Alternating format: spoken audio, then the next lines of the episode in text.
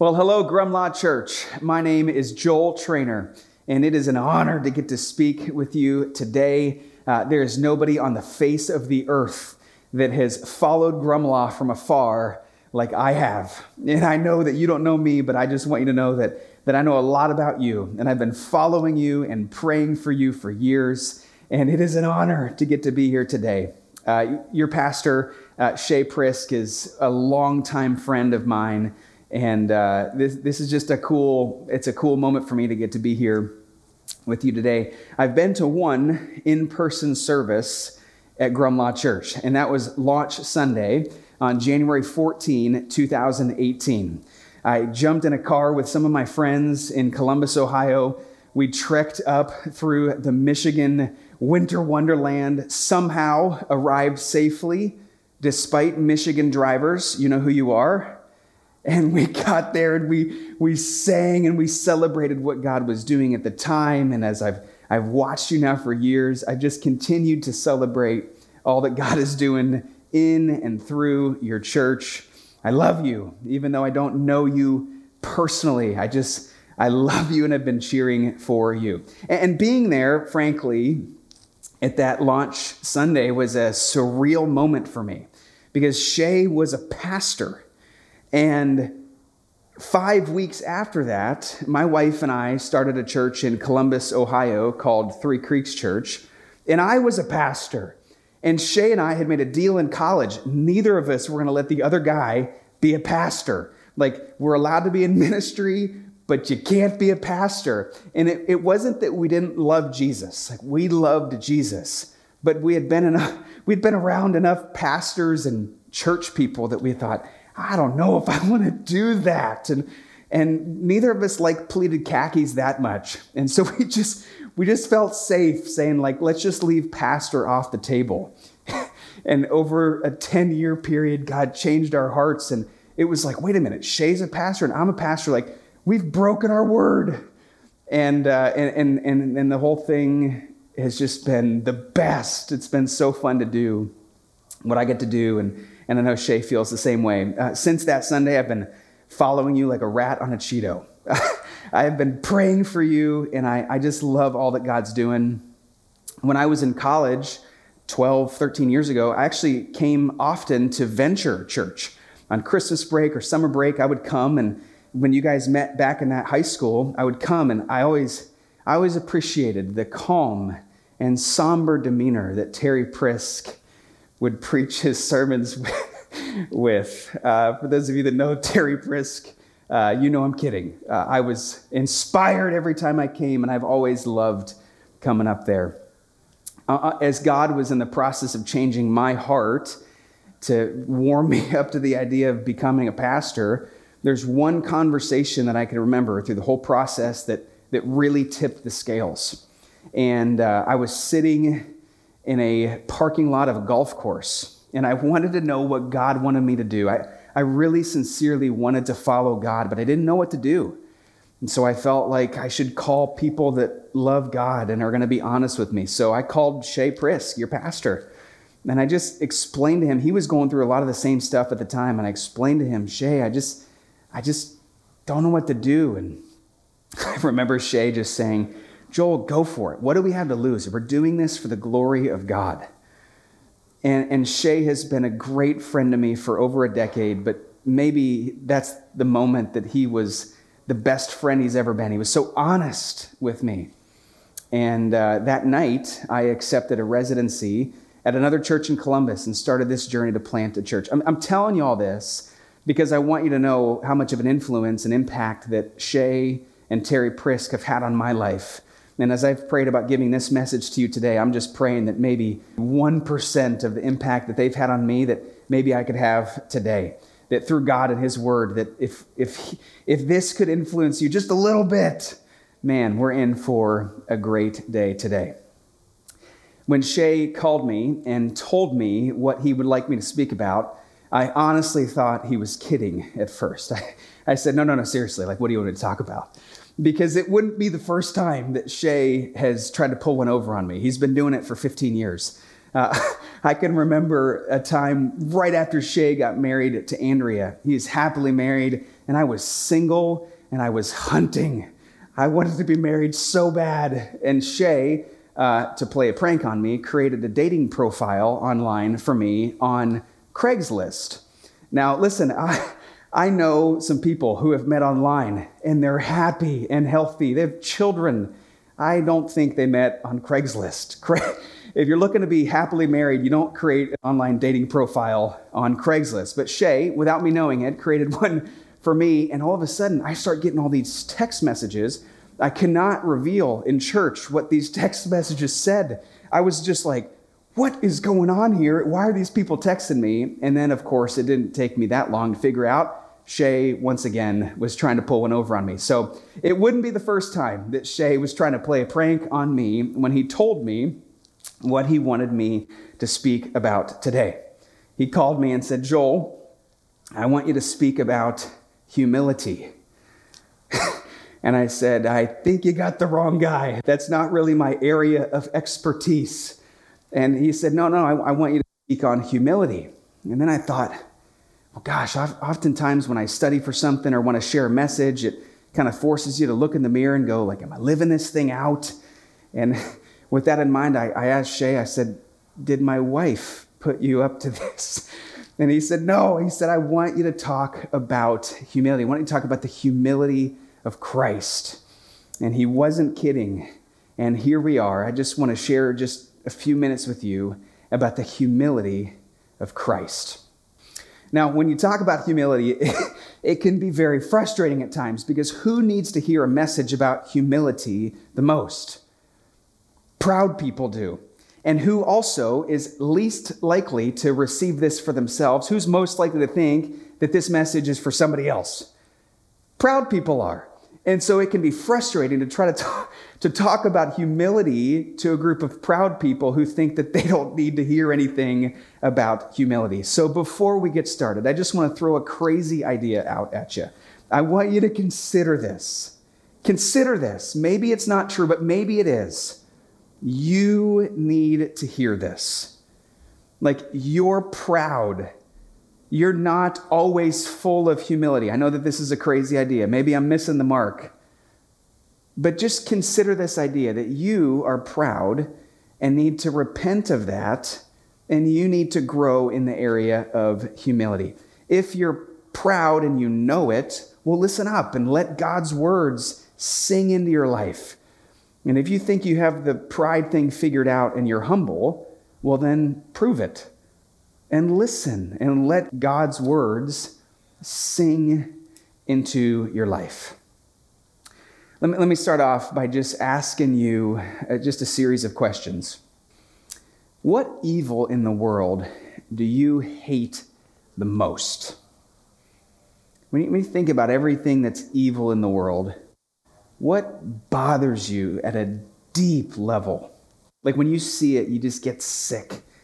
You just can't even handle it. What evil in the world do you hate the most? Take a second and think about that. What would be your answer to that? There's a lot of evil to choose from. What evil do you hate the most? And let me ask a series of follow-up questions to that. When you consider God, when you consider everything that's written in the Bible about God, when you consider his character, the stories about him and who he is, what evil do you think God hates the most? What do you think bothers him at a deep level? When he sees it, it makes him sick. Like, what evil, what sin do you think God hates the most? You see, when I read the Bible and I consider the character of God, when I read this and read what God says over and over again, the sin that I believe that God hates the most, I think it's pride.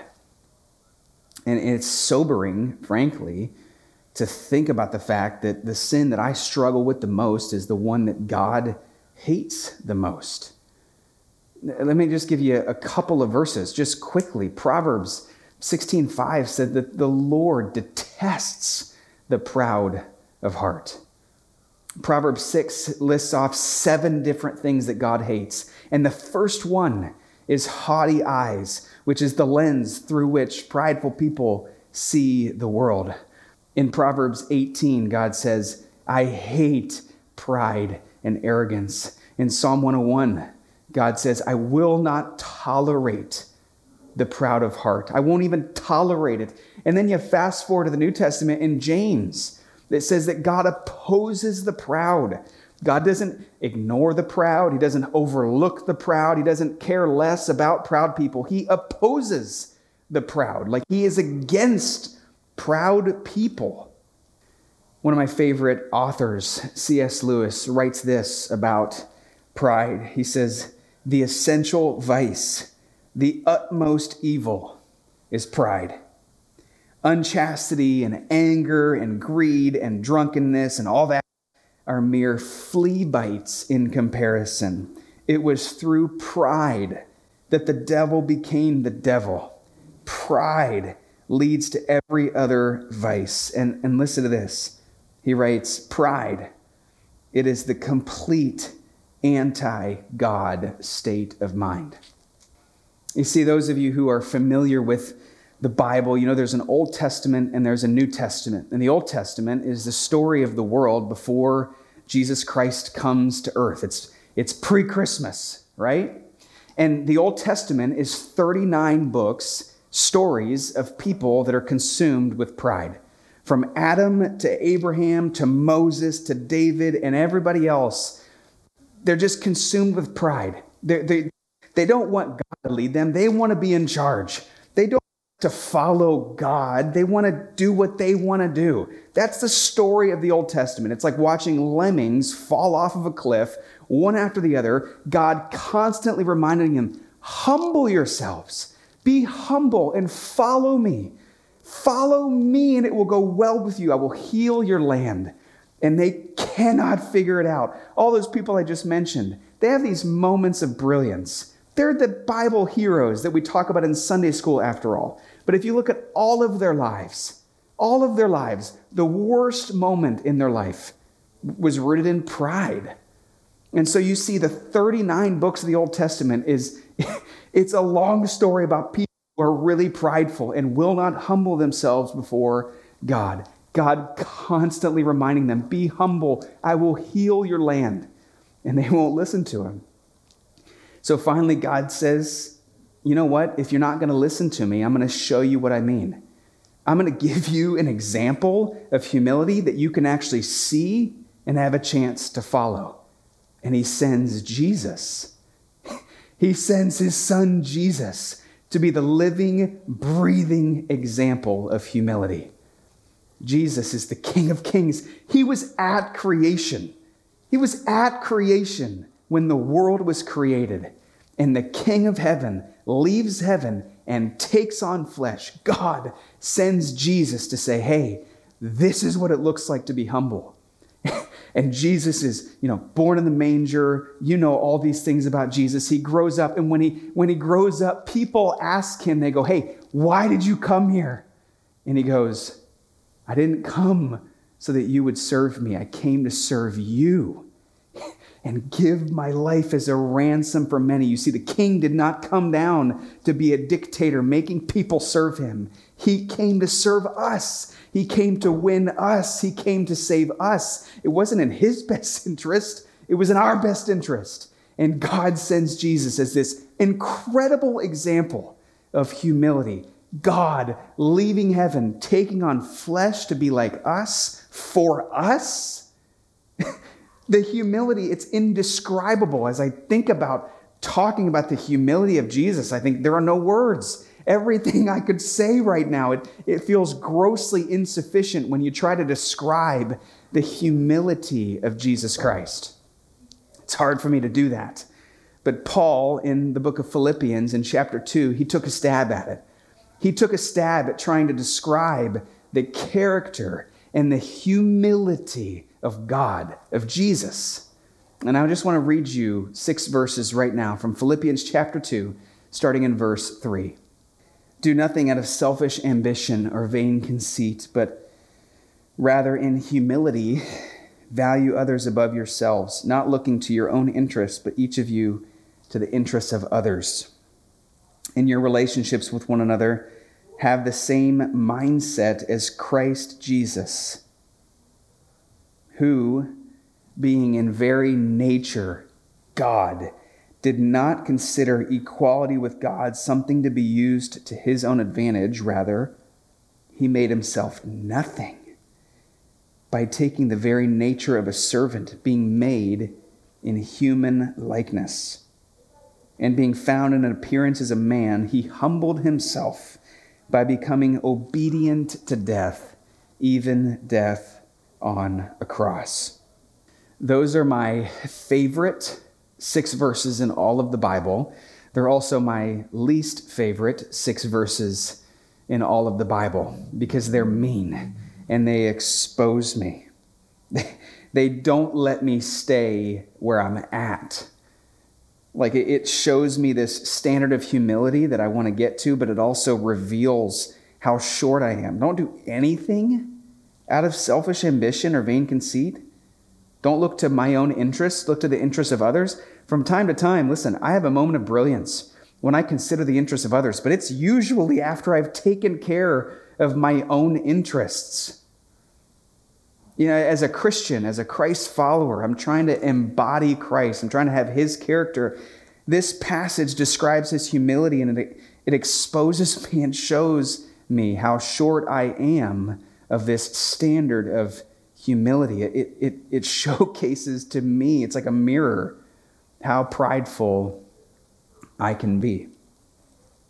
And that part, who he's in very nature God, but he takes on human likeness, like us. He's found in appearance as a man like us. So the king, he leaves heaven and comes down, and he's a baby like us, and he teethes like us, and he learns to walk like us, and he gets made fun of in junior high when he's going through puberty like us. And he has friends that desert him like us, and he has friends that die like us, and he buries his father like us. And he takes on, he's tempted in every way, just like us. He has the full human experience without ever forsaking 1 ounce of his deity. He takes on this human form in the humility like us. He's found in appearance as a man like us. Not for him to win us and to serve us and to save us. He didn't do it for his own interests. He didn't do it out of selfish ambition. He did it for the interests of others. He did it for us. He did all of that for us. The humility in this. I mean, the humility in leaving heaven to do that for us. He died for us. He did that for us. If that doesn't make you say, God, I love you, then I don't think you're thinking about it hard enough. I don't know that you get what he did. That just makes me want to go, God, I love you. You know, Shea talked at the beginning of the series, this series called I Love You. And he said at the beginning, you know, this isn't really a series about how God says, I love you to us, although he does. This is a series about us being awakened to the character and the nature of God. And when we realize more about him, we go, God, I love you. God, I love you. And when I look at the humility of God, the humility of Jesus in this, I just think the natural response is to go, God, I love you. You and I both know, though, that the words I love you, they're heavy words, and they carry a lot of weight. When that boyfriend or girlfriend first said, I love you to you for the first time, do you remember that moment when chills went through your whole body? Many of us have had that experience, and it's very memorable because the words I love you are heavy. But would you agree with me that as we mature in our lives, that the actions behind the words I love you carry a little bit more weight? Is that fair to say that as we get a little bit older and as we hear I love you a lot, that the actions and the behavior behind I love you, it carries a lot of weight? So if you in this moment are going, God, I love you. Thank you for your faithfulness, your truth, your humility. Let me just take this minute to remind you that the actions, the behavior that changes because you say I love you, that carries a lot of weight. To prove my point, you know, I used to be able to sweep my wife off of her feet by just whispering, "I love you." Now, do you want to know how I sweep my wife off her feet? I sweep, or I vacuum, or I unload the dishwasher, or I change a diaper. All of a sudden, as I've gotten a little bit older, I've realized that my actions behind my words, they carry a little bit more weight. And so you and I, maybe let's just take a few minutes as we close this message to look at the example of humility that Jesus Christ gave to us. And we say first, God, I love you. Thank you for showing me what it's like. But then let's just have a conversation briefly about some of the actions, some of the behavior that could follow these words that we're saying to God. You know, Paul wrote it like this. He said, do nothing out of selfish ambition or vain conceit. In humility, consider others better than yourselves. Don't look to your own interests. Look to the interests of others. I've been reading out of the NIV translation of the Bible. Not sure what yours says. Maybe it says to count others more significant than yourselves. That's the ESV version of the Bible. Maybe it says, be humble, thinking of others as better than you. That's the NLT version of the Bible. I don't know what version of the Bible you read, but I took the liberty, I'm not sure if this is biblical to do this, but I took the liberty to translate these verses that Paul wrote about Jesus into the JTIV, which is the Joel Traynor International Version. And just try to apply some of what Paul's saying to our lives as we live them today. What does Paul mean? How does this actually flesh itself out in our lives? You can look at Philippians chapter 2, verses 3 and 4, and here's one way to translate it. Be the first person to say sorry. Be the first person to say sorry. Some of you need to hear that. You're stuck in a stalemate. Maybe it's been a couple of hours since last night. Maybe it's been a couple of weeks. Maybe it's been a couple of years. Somebody needs to hear this. Be the first person to say sorry. Be the first person to come to the middle. Be the first person to offer an apology. And I know, I get it. You're right. They're wrong. We get it. We get it. Do you want to be like Christ? Do you want to have the humility of Christ? Be the first person that comes to the middle and says, I'm sorry. That is humility. That is Christ-like.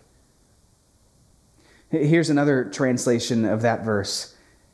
Be open to feedback. Not very many of us are naturally great at receiving feedback, especially from people that we love the most. But how could we possibly look out for the interests of others if we never listen to the interests of others? How could we do that? How could we live this verse out if we never let anybody explain to us what their interests are? I don't know about you, but from time to time, I don't receive feedback very well, mostly from the people that I love the most, my wife. And I have to go to her and say, listen, Morgan, I'm sorry about the way that I responded to that last time, and I want to open the door to that again. I actually want to know what your interests are. I do want to know how I can serve you. I do want to know, Morgan, is there any way that I can behave differently that would bless and encourage your life? That's humility. I don't do that all the time. But when I read these verses, when I consider the humility of Christ, when I go, and this is the kind of person that I want to be, it looks like me being open to feedback and wanting to hear more about what the interests of others actually are. Here's another one. It's specific to a certain group of people, but here's another translation of Philippians chapter 2, verses 3 and 4. You're a dad now, or you're a mom now. Listen, when I was single, all I thought about was me, my interests. I was full of selfish ambition. And then when I got married, I thought, well, perfect. Now I've got two people to think about me. And then we had kids, and they didn't really come out of the womb thinking about me. It was a harsh reality. And we've been cleaning our house ever since, perpetually, forever. For those of you that have toddlers, you know what I'm talking about. This says, do nothing out of selfish ambition. Consider the interests of others above your own.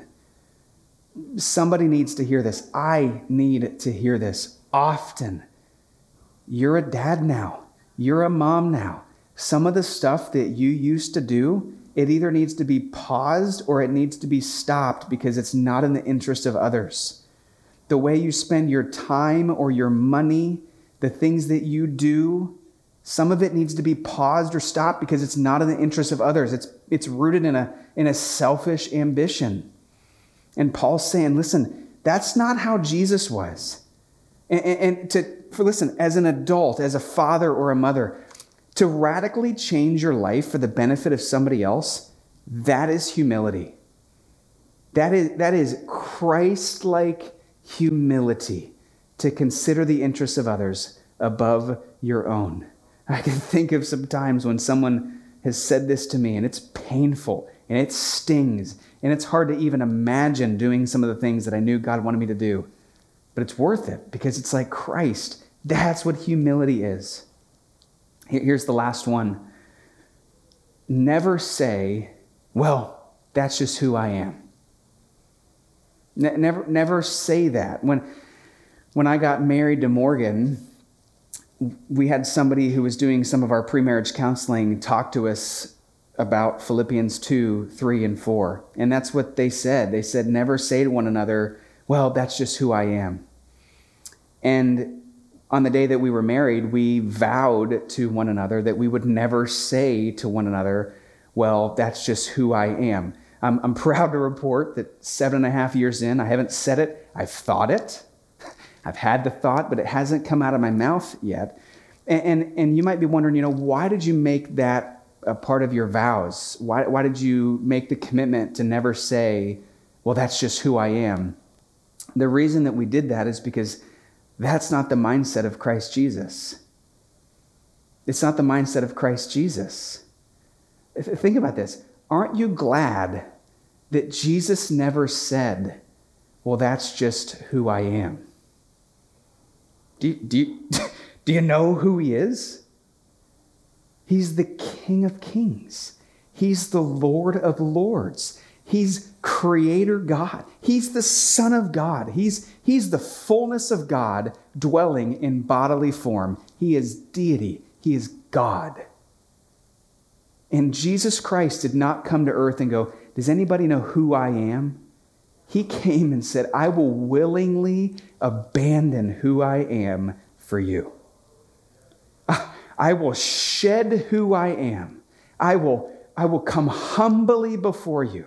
I will willingly abandon who I am for you. I'm the king, but I will let you call me a criminal, and I will go to the cross for you. I'm not going to come here and say, I'm the king. I'm going to come here and say, I am the servant for you. This is the humility of Jesus.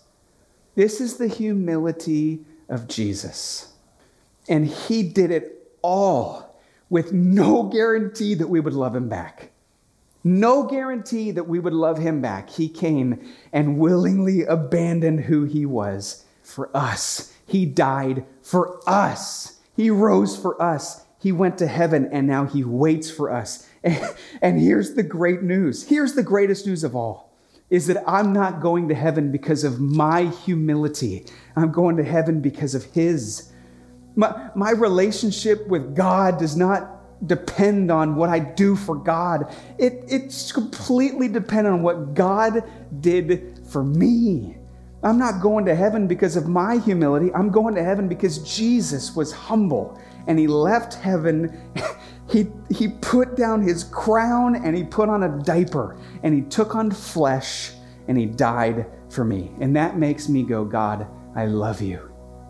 In the truest act of humility in the history of mankind, God left heaven and took on flesh.